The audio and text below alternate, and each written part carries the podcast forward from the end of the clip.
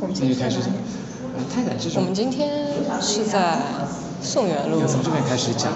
没有没有，随意的讲啦。就我们今天是在宋元路，宋元路这里办了一个非常有深度、非常有品位的展。然后我们非常有深度、非常有品位的陆生跟我们说有这个展，然后我们就来看了，是叫什么日本文豪书法展，见字如晤，对吧？然后这个里面主要是一些日本的著名的大作家们他们的书法作品。见字如晤是什么意思？就是看到字像看到人一样嘛。对，所以你看到太宰治的字，你觉得很像他吗？这个很难讲。太宰治。他的字好好细巧啊，感觉。太宰治。很有小学语文老师的笔锋的那种感觉。就老师说写字一定要有笔锋，就是。你觉得这个字有没有有点娘啊？有。就小学语文老师嘛，我们是说。有一点。可是我不太相信字会跟人的性格像，就有点是吗奇怪。我也其实看书法其实看的不是很懂。嗯。没有，他就写这种，就尤其是《某某 no hana》这个嘛，嗯嗯就是真的很像以前那个我小学语文老师，就是教你们日本的书法跟中国的书法它讲究的东西可能不太一样，对吧？嗯。对，所以我们今天主要就是每看到一个人，我们开始介绍这个。随意啊随意啊。可以可以，我们我们其实我倒是读过一些民间诗歌，我也读过。嗯。嗯，太宰治最说到太宰治，第一个想到的词就是自杀。嗯，对的，但好像很多这里有好几位好几个都是都是对最后自杀死的作家都有一种嗯感觉有些抵触的情哎，绪。为什么？为什么会抵触啊？当然应该珍惜生命啊，就是总要积极向上一点，对不对？而且太宰治自杀了五次，哦，对，都是对对跟他跟他情人一起自杀，情人死了，情人死了他没死 像那 垃圾像像那个柳如是那嗯。那个是不是？就是，而且我嗯读了《人间失格》也其实也没有什么很大的感触，因为就感觉这个人就是有一种好像。这个很很很难描述，反正这个我是看不太看看待不惯的。没有，我总觉得他小时候想很多的，嗯真的想了很多。啊他老是从别人的目光里面，就感觉好像体味一些好像只有自己能够看得出来的东西。就好像自己活得很明白 对对对对对实际上并没有。对，他在这他写的东西叫思想书吧？也算也算，什么叫人间失格思想书中的典型也算。什么叫思想书？嗯。那要我们要从，哎不行，那完全还得从那个 源头开始讲起。我们好了，这个有深度的先生又开始要从源头讲起。我之前看的那个上面介绍里面是有那个谁？呃夏目漱石，应该要从 有吗？能找着要从吗？夏目漱石开始讲起。这个是你要听的介绍，我们是介绍。对啊。待会儿看夏目是在讲。那就不能从源头开始讲起，必须要从。烦，想打你。你好烦啊！你一定要找到那个人嘛。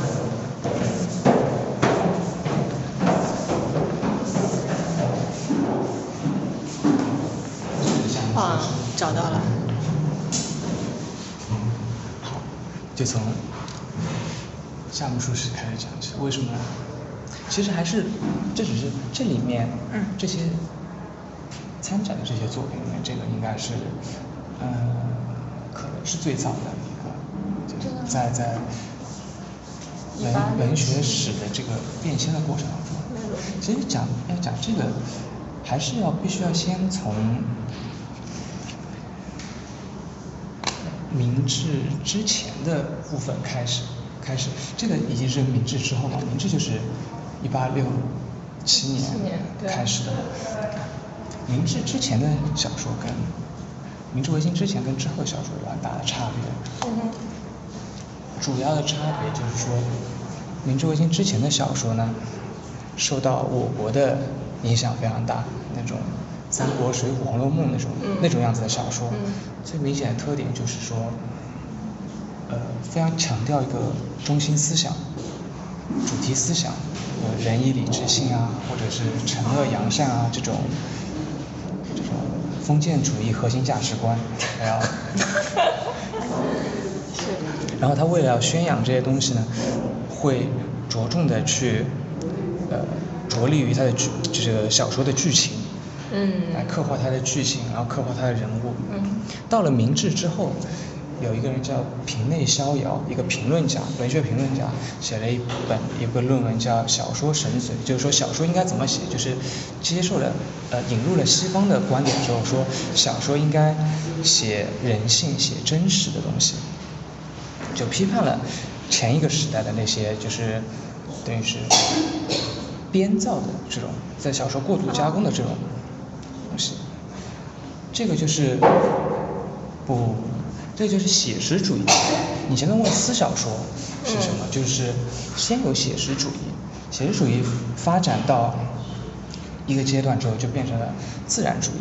自然主义就是本身这个事事情是怎么发生的，是什么样的就如实的把它写下来。报道文学。对，这种就是自然主义。嗯自然主义再发展，就变成了私小说。私小说就强调写作家的个人的体验，就关注于作家个人个人。但是私小说呢，日本的私小说非常发达，但是私小说很容易就变成了这种猥琐的中年男性的各种 各种面向的集合体。妄想啊什么嗯这种脑洞之类的对这种东西会有。这个就是大致的一个嗯一个一个发展的流程。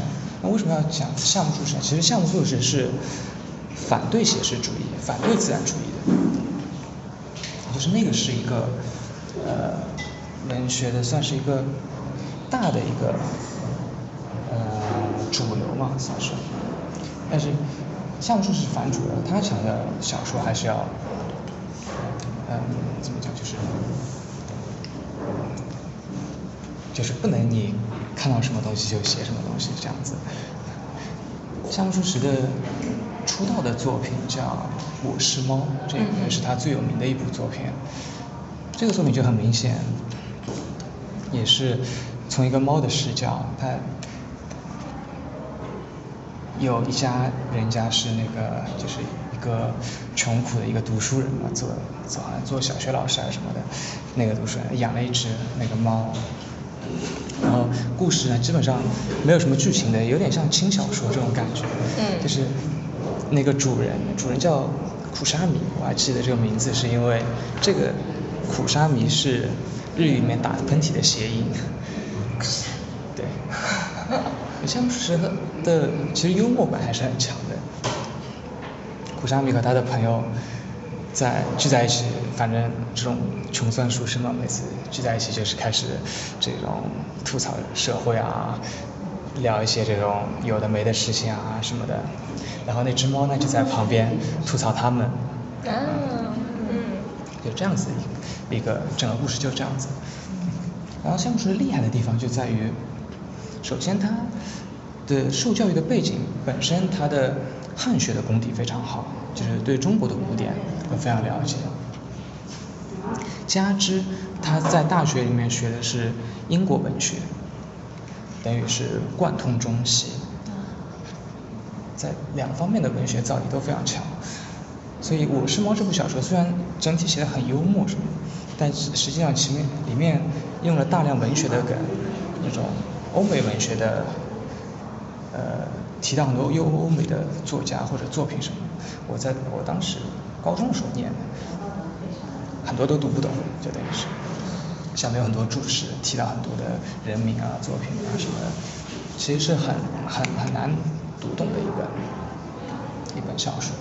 然后他之所以开始写小说，是因为夏目漱石这个人身体很不好，就是有点体弱多病，然后精神状态也非常差，就有点神经衰弱。他跟他妻子的关系啊也不是很好，然后这个人非常暴躁易怒，前两年拍了一个电视剧叫《夏目漱石之妻》，从是他妻子写的回忆录，然后改编了一个电视剧，从他妻子的角视角去看向说这个人简直就是个家暴狂，然后情绪很不稳定。对对对，那当时还他那个妻子是一个官员的女儿嘛，还算是比较有势力的，然后他靠着这个关系等于是去还去英国留学，但是去英国留学之后呢，加重了他的这个神经衰弱的病情。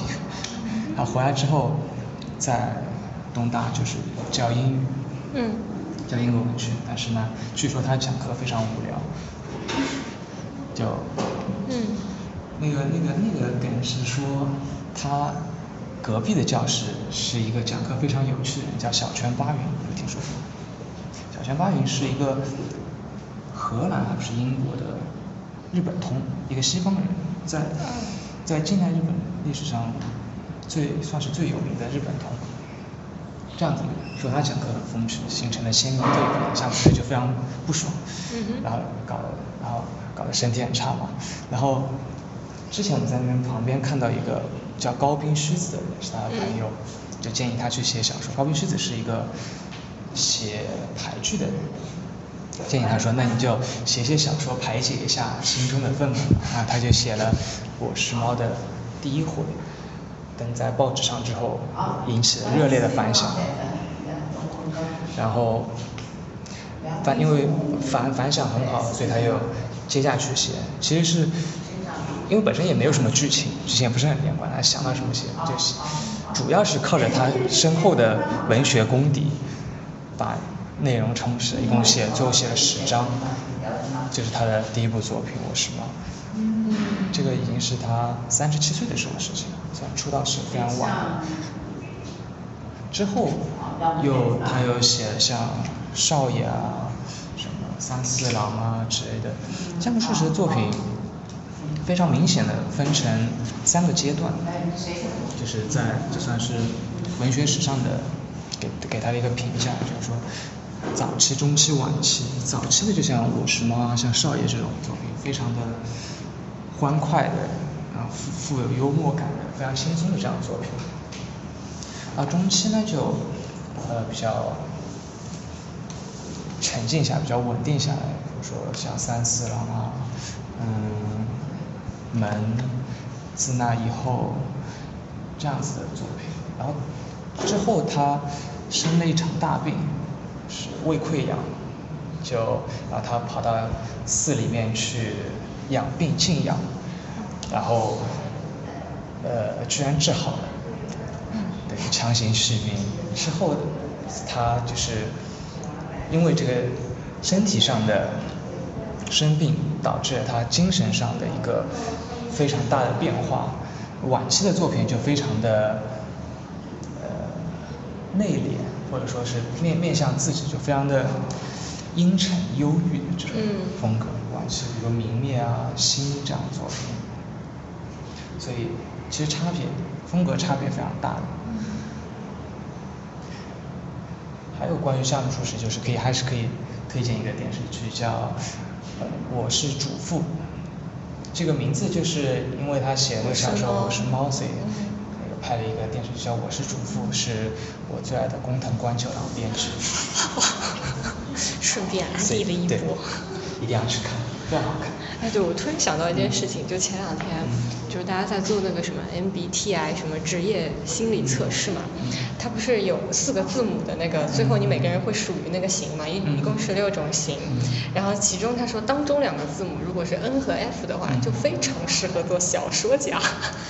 然后就是你前面跟我说的，就是他的一些，就是比如说性格暴躁啊、情绪化呀，然后而且你看他生的病，就全部都是很折磨心智的那种嘛，就拖得很久，难过嘛不是很难过，但是一直就拖的那种毛病，这种这种类型的病都就感觉。真的很适合那种。最适合最适合作家的病，你知道什么病吗？过敏、过敏。那为什么过敏？最适合是失眠。那个肺结核，一直让你处于这种昏昏倒倒，然后低烧、咳血这种状态。我觉得我快不行了，但好像今天还行的样子。那个芥川龙之介就是肺结核嘛，嗯，对。然后接下来应该对芥川龙之介，啊这个是夏目漱石的学生。嗯。哇，他上这样是课上那么烂，有学生。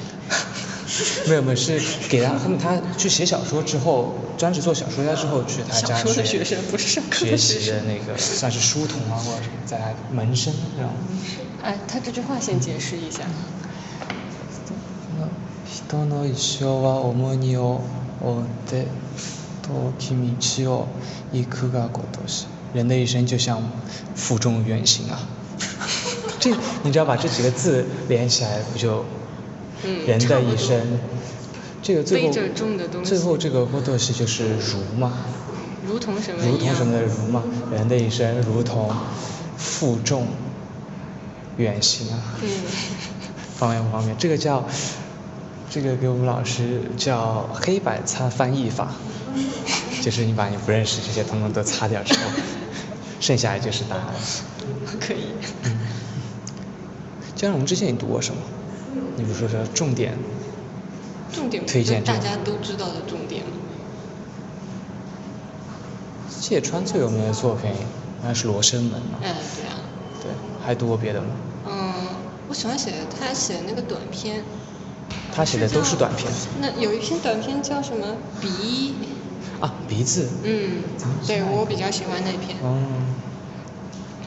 很可惜，这篇我没有读过，虽然我们老师经常会拿这篇来举例，但是这篇我没有读过。真的啊，但对是啊，那就说明你需要读一读。对对对，说到芥川的幽默感，就拿鼻子来这篇来举例，嗯就是那个那个人鼻子被踩在地上，嗯然后他想要摇头却却摇不了头，那个嗯经常会说到。然后鼻子，我我应该是都读过，因为是高中时候读的中文的，现在都没有什么印象了，很多。他比较有名的作品，他的作品基本上都是都不是原创，都是翻案，就是说他很喜欢拿中国的古典故事啊，日本的古典的故事啊，还有印度的那种佛教里面的故事啊什么的，拿过来，然后加工一下，然后用现代文把它写出来，就是就变成他的作品了，等于是《罗生门》一样，《罗生门》是佛经的故事，还有那种呃蜘蛛丝，嗯比较有名的。蜘蛛丝你读过吗？嗯那个还是比较有。然后像呃竹林中，我最近读读的，有一个老师做讲座讲的，竹林中是《宇治十一物语》里面的，也是日本的古典的小说，拿过来之后啊，就是等于是用自己独特的角度去把它改写一下，所以大部分都是短篇的小说，然后啊这个人也是英文系出身的，嗯，日本日本的很多有名的作家都是外语系出身，这个跟好像我们中国有名的作家好像都是学国文出身比较多。嗯嗯，芥川芥川最后也是自杀死的嘛。对的。也是，不过他我觉得跟太宰治什么还是有点不一样，他是因为生病之后就是药药物药物依赖了变成，嗯然后最后嘛就上不起病。嗯，他有一种，我感觉他有点心理崩溃的那种。对对对，这种不像太宰治，就是一天到晚找死的感觉。对啊，太宰治那个实在是，芥川嘛，感觉他作品里面那种描写手法很夸张呀，他有很多嗯夸张，然后这种吐槽的，嗯，但是他吐槽的怎么说呢？他吐槽的比较，嗯，这个词该怎么说好？吐槽的比较异化，异化是什么？就是很难理解人家是人家是有点就事论事，然后他会啊有一点就用另外一个比喻假借过来，啊然后就是把它异化成另外一个东西，然后进行疯狂的吐槽。嗯，他有一种就是让我感觉，我原本以为就是他能够这么调侃的人，嗯应该不至于会心理建设崩塌，然后走上自杀这条路的。啊。这也很难讲呀，这样。对，我原本觉得。抑郁症不是都看不出来的吗？哎，对，也有可能，也有可能。嗯。然后从芥川龙之介出引申出来的是。现在日本比较有名的一个文学奖，芥川龙之介奖嘛，后面有几个是得芥川龙之介奖出道的，也不是出道，就是算成名的作家。之后我们会会看到像松松本清张是不是？不知道，井上靖好像是的。然后其他的就不清楚。接下来应该接下来应该讲什么？我觉得这个跟怪不得他的字跟他老师其实也蛮。风格是吗？风格很像吗？对啊。嗯。就是圆滑的草体。是这样子。太宰治感觉还比较。嗯。稍微怎么说？更浪一点。嗯。太宰治这人真的不懂。那咱是，你把《人人间失格》看了？看了一半。啊。就看了一半，我就觉得不太懂这个人，就有一点。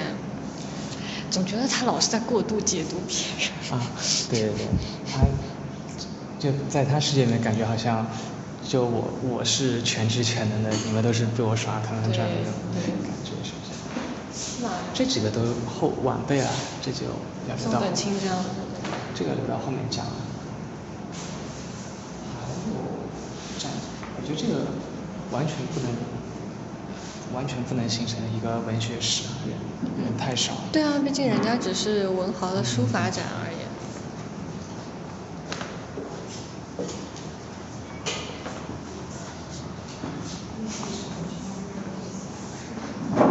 没有了，接下来就是这个人。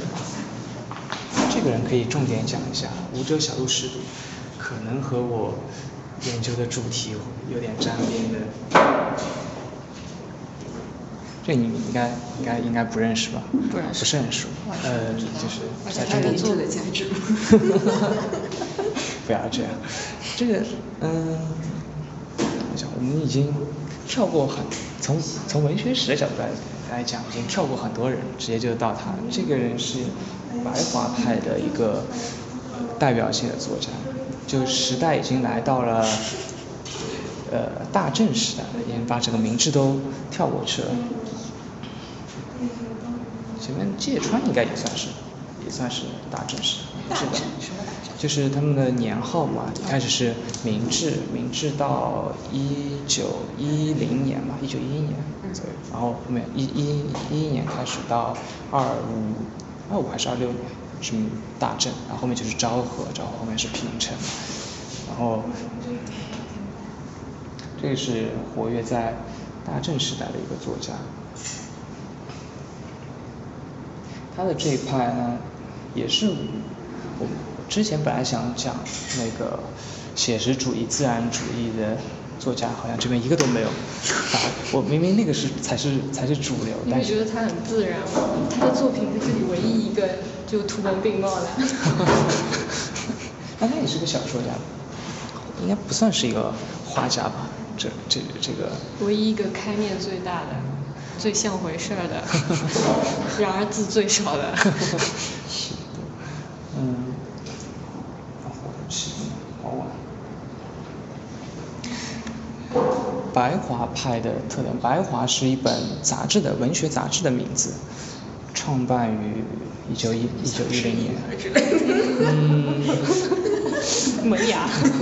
知音不是也有所谓知音体嘛？等于是也算是形成一种。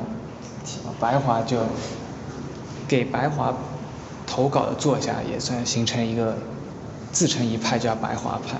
白华派最主要的一个特点是，这些作家都是呃学习院大学，现在现在现在叫学习院大学，以前就叫学习院出身。这个是贵族学校，就是只有。贵族以前是真的有贵族的嘛？只有天皇的小孩啊什么，然后华族的贵族的人才能去读的，所以属于上层人士。他们他们的文风很典型的，很显然的就跟那个自然主义的作家，大部分包括当时的无产主义的作家，很大不同就是比较呃理想主义，偏偏空想啊，偏理想主义啊，偏人文主义、人道主义啊这种风格。这个无车小路最有最有名的作家应该是那个志贺直哉，算是白话派作家的一个旗手。啊，无车小路师徒呢，应该应该挺有钱的，应该是他在那个白华杂志停刊了之后，白华杂志也是因为二三年日本发生了一起呃一次大地震。关东大地震在日本历史上算是非常有名的一次地震。现在日本的那个什么这种防呃防震防灾的教育，很多会放在九月一号，因为九月一号是那个发生地震那一天，就从那个时候来的。然后等于是因为这样大地震之后，就这个杂志办不下去了。这个有很多，有两方面，一方面现实的可能是杂志的经营遇到困难，还有一方面就是理想主义本身可能被遭遭遇到了这些现实的困境。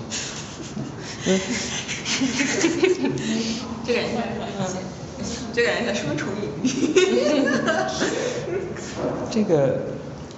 嗯，要要要展开去说，可以说很多当时的国际形势啊，或者什么，刚刚一战打完之后，马上进入军备竞赛了嘛，等于是，所以整个日本都这个等于是大家都要造军舰啊，什么什么，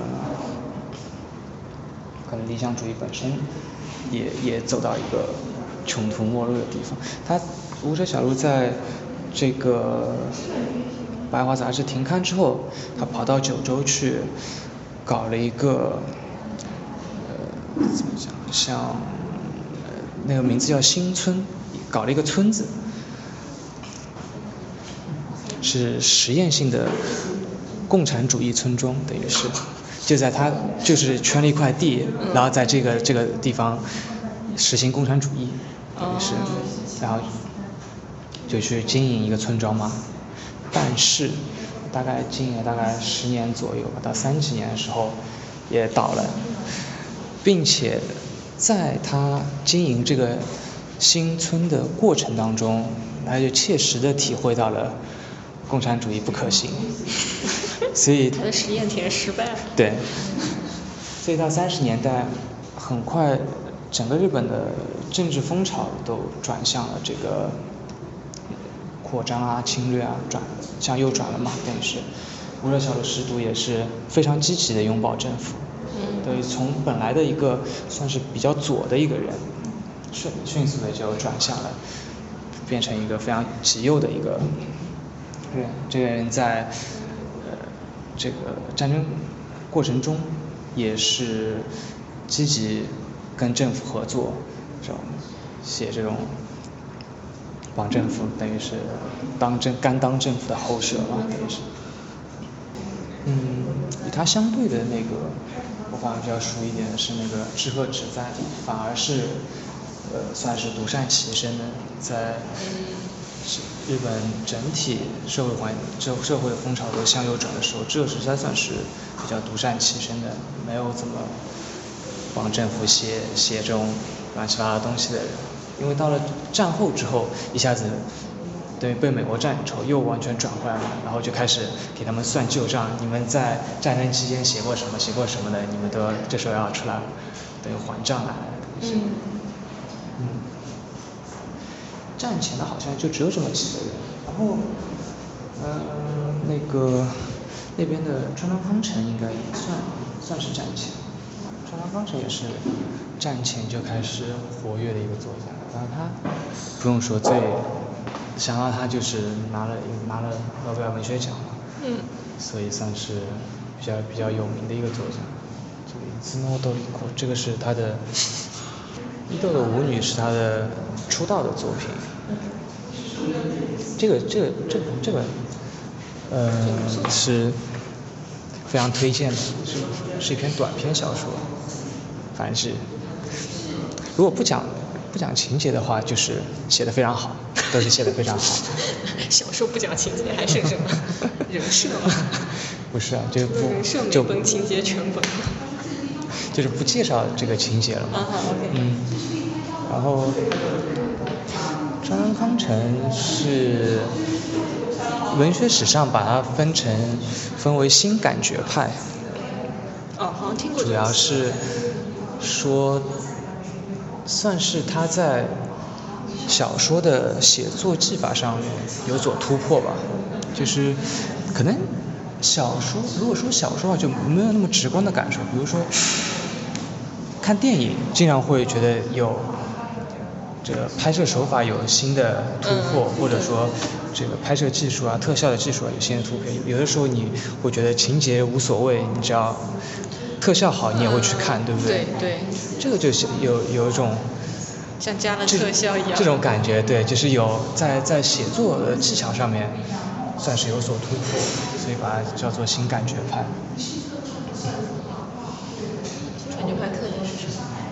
就是对于人的感受性的东西，它描写你的，就就就是描写人的感觉，它的在描写的手法上面，与之前的作家相比有一些新意的东西，嗯有些突破，所以叫新感觉派。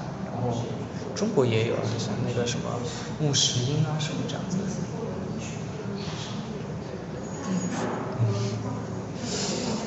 嗯，川端的话，我最近才知道的川端的一个呃隐藏属性是，他非常喜欢养养养狗、养鸟这种养各种宠物。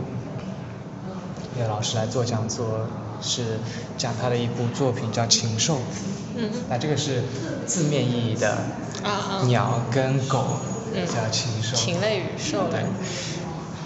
就是他写那个写的那个人是文中那个主角就是跟人交流有障碍，然后就喜欢养养一堆狗啊鸟啊什么的。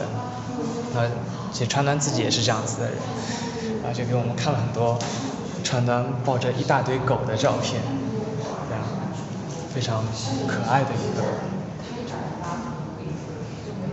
川端最有名的作品应该是《雪国》跟《古都》吧，就是他拿诺贝尔奖的，就是靠这个作品。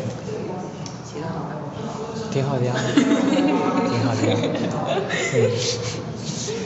嗯，嗯，啊，川端最后也是自杀的，啊，对啊，所以我说这边很多人。好多自杀，他的自他是因为什么？我不太了解他据说是受到了他的好朋友那边那个三岛由纪夫的影响，三岛由纪夫也是自杀的，三岛由纪夫是是那个也也是右翼分子，就是我我们这边说就是跑到跑七零年的时候，跑到那个自卫队里面去说，你们现在这帮你们还你们还配称是日本男儿吗？什么你们这帮没骨气的人怎么怎么样？嗯，然后做了一个演说，讲了半天，然后拿出刀来剖腹自杀。哦。那个三岛由纪夫。以死明志了。对对对。然后呢？他受了他什么影响呢？这两个是好朋友。啊，他觉得自己的友人如此有勇气，所以我也要拿出一点勇气。川端是那个寒梅吃管自杀的。啊，气势上差了很多，是不是？对。嗯，当然有很多不同说法，就因为这个。他没有留下一些什么嘛？就突然做了这个举动呢？不清楚啊，有没有遗书？比如说故王多久之后？一年之后，那个。人一年之后，一个是反正很多种说法，一种是说他拿了诺贝尔奖之后，觉得这个膨胀炸了。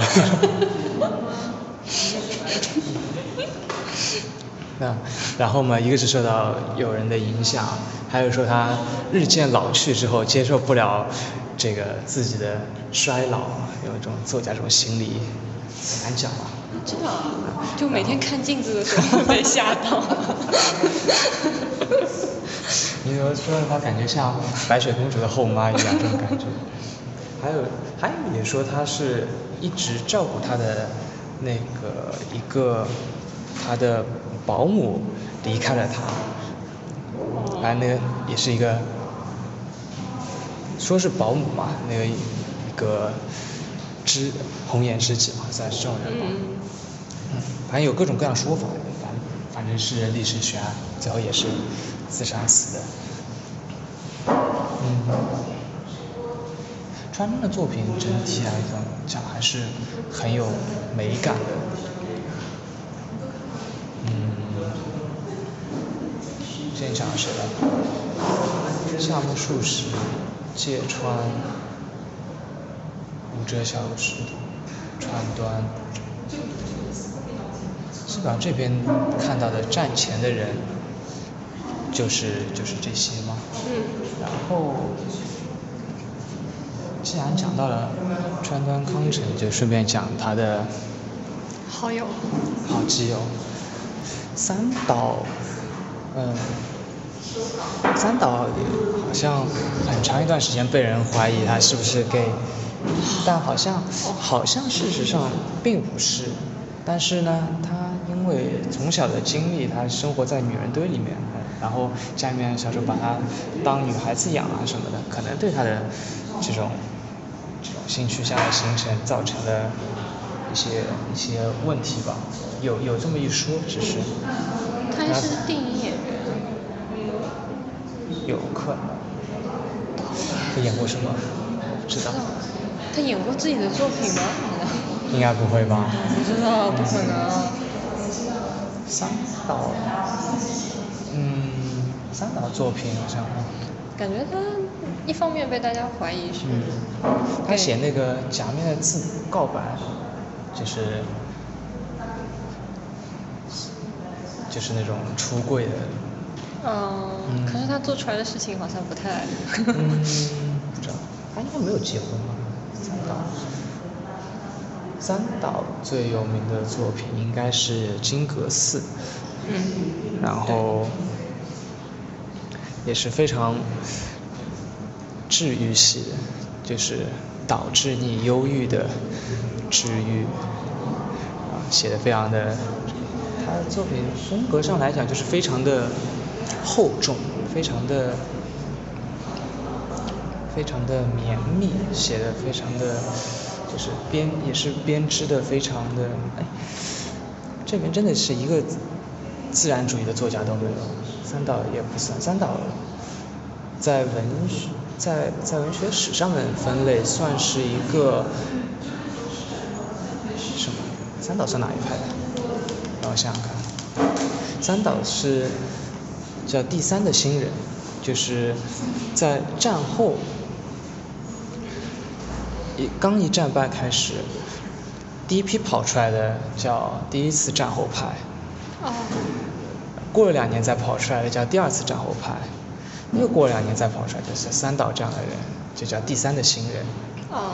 在整体的分类其实只是单纯的从出道时间活跃的时间上来给他们做一个区分，然后整体风格上来讲也是第一次战后派呢就比较像写的东西就比较像伤痕文学，像我们。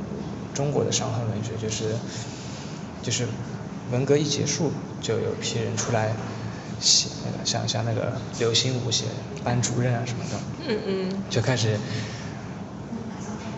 对他们前面经历的那个时代，对日本来说就是对前面那场战争而言，经历了怎样的伤痕，写一些这种体验啊什么的，到到第二次战后派呢，就更多的开始反思。战争本身啊，战争是什么啊？或者是说，开始想写这种问题。到了第三的新人呢，算是缓过来了。基本上就是战争对他们影响其实没有那么重了。嗯。就开始日本文坛开始恢复活力，很多第三的新人里面很多人其实挺有名的。但最有名就是三岛由纪夫，还有可能像像谁？远藤周作之类的，好像是第三的新人。相反而第一第一次战后派、第二次战后派的人，基本上都不太熟，因为都是大部分都是左翼的作家。嗯。因为那些老右派都被打下去了。那时候冒出来的像什么野间宏啊、武田泰成啊什么，其实我们最近上课在读武田泰成的书，跟新中国亲的不得了。现在你很难很难想象有人就是在中国跟台湾之间，就是日本人立场啊，就是会喜欢喜欢毛啊，喜欢这种社会主义啊、共产主义的这种，现在就很少。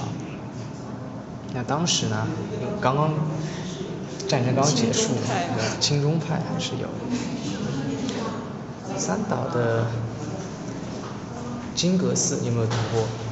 反正也是就是抑郁的不行那种，那个一个小学徒小学徒是口吃，然后他就去那个金阁寺里面当学徒嘛，然后看到了金阁寺里面很多的那些僧侣的做的违法乱纪的事情，比如说各种三好简单。私吞香火钱啊，或者是这个跟女子通奸啊什么的，各种犯这种违反清规戒律的事情什么时候，他就对这个很绝望嘛，然后他就一把火把金阁寺给烧了。金阁寺你有没有去过？就是在京都的，是有这个寺的吗？我知道，你之前讲那个什么神宫啊什么。啊，有没有讲过金？讲过金阁寺，嗯。那个现在又重新修起来了嘛？也是，也也挺修的，也挺好看的。嗯。好勉强。我在明信片上见过他修好之后的样子。哎，那个他烧掉的那个金阁寺也不是最，好像也不是最早的金阁寺，反正。反正修了好几次了也。好几次了。嗯。嗯，然后这个是一个真实事件改编的，所以是是历史上是有在五十年代的时候发生了一个学徒火烧金阁寺的。这么一个，但那些缘由是真的是那些缘由吗？是的，那个人是一个口吃，然后受歧视，然后什么，然后他这个人非常本身就非常压抑嘛，等于是。嗯嗯嗯。好像是一个，嗯，哎，是个朝鲜人吗？我记得，反正是一个。朝鲜人放了一把火烧了日本。那很多在那个时候，很多那个留在日本的，很多朝鲜都留在日本了嘛，等于是。嗯嗯，对。日本朝鲜人也是。很多的嘛，但是社会地位普遍都不高，算是弱势群体。然后非常有意思的是，不仅是他，还有一个叫水上勉的一个作家也写过金阁寺，因为这个是作为一个事件是非常有名的，是一个社会事件嘛。嗯。就等于两个人都写了同一个同一个题材作品。可以说是高下立判。水上面写的是比较纪实性的，水上面还写过那个那个报告文学，也不算报告，就像像那个纪纪实性的。嗯。这个事件到底怎么发生？什么？他去调查采访那个纵火的那个人，什么？然后去采访他什么？然后写了一本书。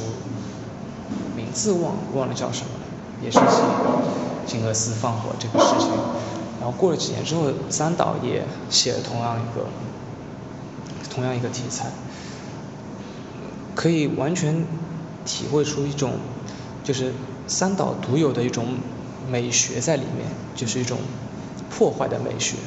它并不水上面写的那个。是不是天蝎座的？能查到生成吗？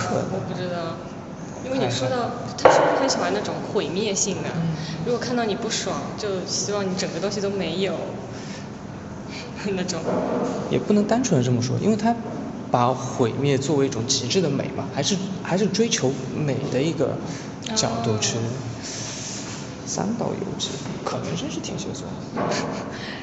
他只毁，他不管重建嘛？他对重生是什么看法？这就不知道了。哦，分析金阁寺的小说，也有从这个角度来来分析的。因为最后他把那个学徒把那个金克斯烧掉之后，他点了一支烟，啊，一月是摩羯座，居然是摩羯座，摩羯座，哎，好吧。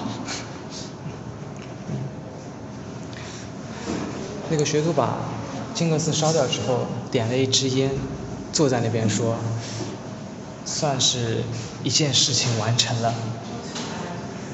然后就有有有论文开始分析说为什么结尾是这样，或者是比如说他自己自杀啦，或者什么，然后分析，然后也也有人分析说，其实这是一个倒叙的作品，通过实际的行行为上面的烧掉金阁寺和他整个叙述上的烧掉金阁寺，实际上是两条线或者什么，这个就不细说了，非常复杂。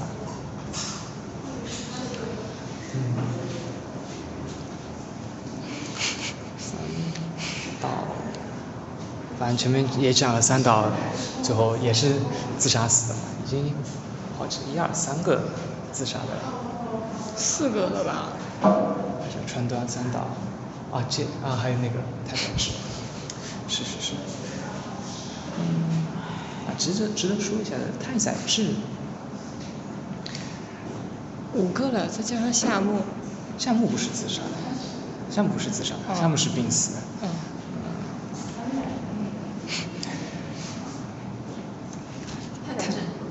太宰治的年要比要比那个芥川要晚，因为太宰治曾经非常想得芥川奖，他应征芥川奖应征了好几回都没有争上，好像《人间失格》里面也有讲到这个剧情，就是说他去应征那个，这应该比较后面了，他成年之后的。嗯，对，他应征芥川奖。是冲着奖金去的，因为他很穷那个时候，然后他想在他原来家人的面前露一回脸，去应征。他在家里挺没存在感的。对，但是最后也没有也没有得到。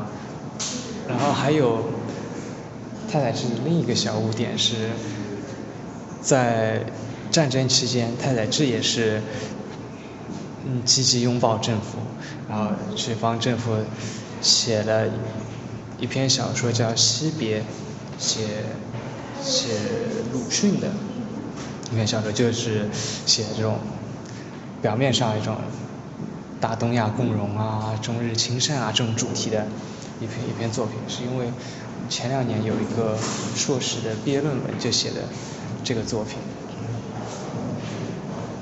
所以出来混总是要还的。他也是在战后其实。还混的还挺好，他那些有名的作品都是其实是战后才才出来的嘛。一开始是那个《斜阳》，就是写没落贵族嘛，等于是整整个日本，等于是整个日本都没落了。然后他通过一个落魄的贵族家庭来，等于是折射出整个日本社会嘛。然后算是也算是掀起一股。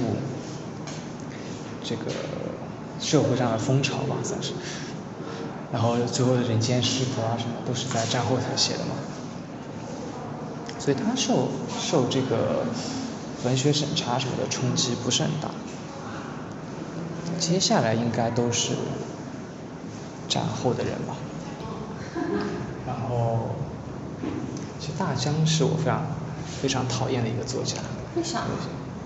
因为他写的东西看不懂。又恶心，然后大江让我想他有什么可以说的，这个人本身也也我也不是很了解，然后他的作品的主题基本上有两个，一个是性，一个是和，就是性就是那个两性关系的性嘛，然后核就是原子弹。核弹的那个核，因为他是好先进啊。呃，他是他是广岛人，还是说他是在广岛受到了那个原子弹轰炸？然后他他他的儿子是那个因为受到那个辐射之后是一个畸形儿，嗯，所以这个对他的影响是非常非常大的。所以他说，好像是他说二十一世纪的文学的主题。应该是性和和。嗯。然后大江，还有比如说大江是这里面算是对文学理论最精通的人，就那些特别是那些通俗通俗小说的小说家，基本上不会去管那些文学理论的嘛，对怎么呃什么批评方法、文艺批评啊这种东西，那只要。你自己能写出东西来，你往下写，不就写出作品来不就好了？一般文学评论的人都是写不出小说的人，退退了一百步才去搞文学评论嘛。那等于是评论家是小说家的寄生虫嘛。嗯。理论很重但是大安健三郎是非常特别的是，又能写又能搞评论的人。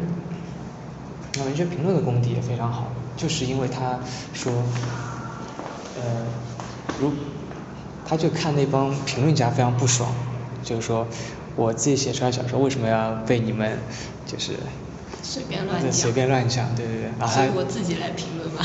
不是他自己精通了文学评论之后，他就知道那些人是不是乱讲了，哦，他就可以反驳人家或者什么的。放呆。他拿左右互搏。他拿诺贝尔奖的作品是那个个人的体验，个人体个人的体验就是写那个关于原子弹核爆的这个体验嘛。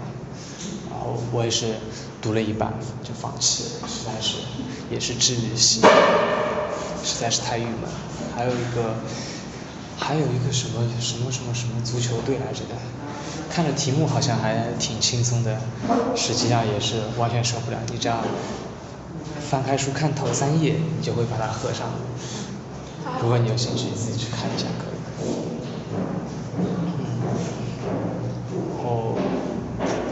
然后就跟井上靖说是好，当然健三郎和莫言也是好朋友。莫言能得诺贝尔文学奖，很大一个原因就是因为有大江健三健三郎这样的人。嗯在文学界，他算是大佬了，等于是，在文学界说话很有分。井上靖什么，这几个跟莫言都是都是好朋友，算是在中日恢复邦交之前的民间的友好使者啊，这种感觉。讲到井上靖，其实虽然我挺好看的。虽然我也读过一些井上靖作品，也觉得还不错，但是呢，和这个人没法比。嗯。这个司马辽太郎是历史小说家里面我最喜欢的一个，就是写历史的里面。这个也是一部他的名作《板上之云》，也拍成了大合剧。嗯。一定要去看，非常好看。什么眼神？然后。我就听听，我不会看。我就是。小鸡啄米点头。司马辽太郎这个笔名也是从，呃，是是他他的偶像是司马迁，然后他是说，我比对对对，我比司马迁差得远了，所以是远不如司马迁的太郎。小太郎。就叫司马辽太郎。司马辽太郎的小说其实都非常好，都可以去看。嗯。然后，历史小说啥子就这样出。我一开始读日本的小说，就是就是大众文学方面的，就是一方面是历史小说，一方面是推理小说。历史小说呢，主要就是司马辽太郎、井上靖，还有陈顺成这几个作家。推理小说就是名侦探柯南。叫松本清张。啊，但我不是很喜欢这个作家。啊，为什么？但是，这个是，嗯，一个非常，非常有国民度的一个作家，就是，非也也地德高望重型的，地位非常高的一个作家。我来帮你拎吧。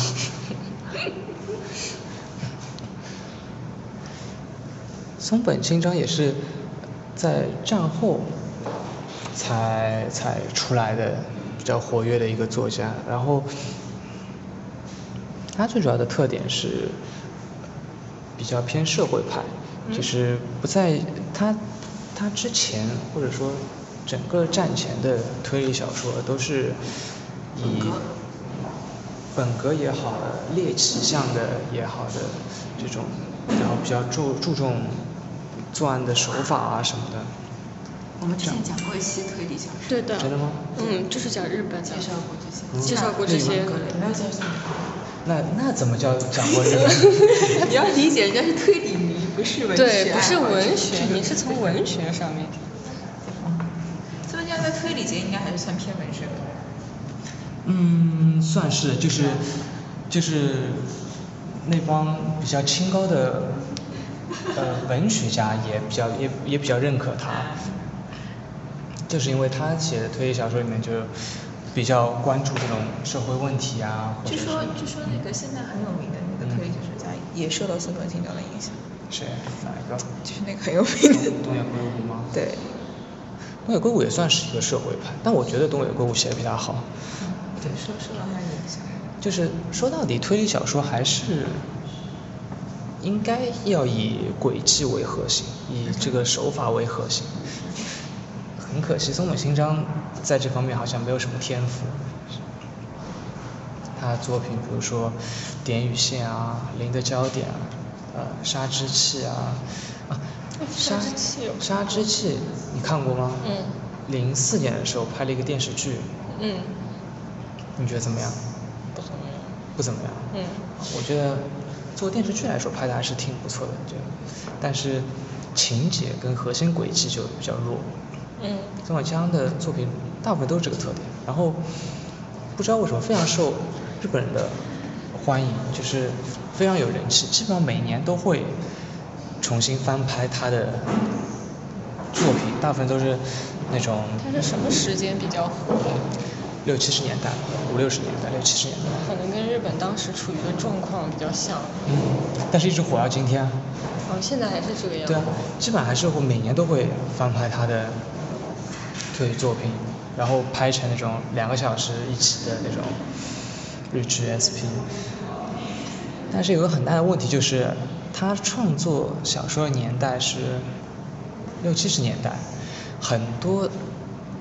作品里面的核心轨迹到今天已经不能用了，不能用了，就是因为时代发展的关系。比如说我去年看了一个买地方报的女人，也是翻拍过很多次。去年是因为田村正和出来拍，所以我一定会看。在看了之后觉得非常烂，但没有办法还是会看，知道它很烂还是会看。这个核心轨迹就是一个女的买。向一个很偏远的地方去订购了一个地方报，就是只有在当地才发行的一个作品。他的理由是说，他去那边旅游的时候看到那个报纸上面连载了一篇小说，然后他觉得那个小说很很有意思，他想继续看那个看下去，然后他就通过邮购的方式去买那个地方报。嗯。但是呢，在小说。这个事情就传到那个作家耳朵里面，那个作家也觉得非常开心嘛。但是在小说完结之前的正要到高潮的部分的时候，那个女的突然不买了，停了。嗯。那作家就觉得非常奇怪嘛，为什么会这样？然后他去调查，最后发现这个女的买这个地方报不是为了看他的小说，是为了了解那个地方的那个社会新闻，因为他在那边杀了一个人，然后他想了解当地的。警察调查调查案件的进展怎么怎么样？然后他发现那边最后结案了，嗯就没有查出来是他杀的嘛，然后他就停了不买了。你说你多买两期，这个事情不就没有这个事情了吗？对不对？而且还有一个问题就是说，这种这种手法到今天就已经没有用了嘛？你现在在网上什么的看不到。对，太太老套了，落伍了。对啊。他的很多作品都有这个问题，就是手法有这个时代性的限制。有很多推理小说可以可以说一说日本。啊，下次再聊。下次再来。我帮你留好坑。为你留好坑，你来填。嗯。那三本你可以先听一下他讲的，然后你回过头来反驳一下啊，隔空对骂。搞事情。就主要就不讲不讲这个推理小说的事情，留到下次。三本金刚反正好的基本上基本上是不是都都已经讲过了？嗯，是，都讲过了。完结了，拜拜。好的，拜拜拜拜。欢迎大家搜索我们的微博加正经 FM，或者关注我们的微信公众号 Freaking FM 来与我们交流。F R E A K I N F M。我们节目目前支持以下平台的搜索及订阅，包括荔枝 FM、喜马拉雅、企鹅 FM 以及苹果手机自带的播客软件 Podcast。谢谢大家的关注。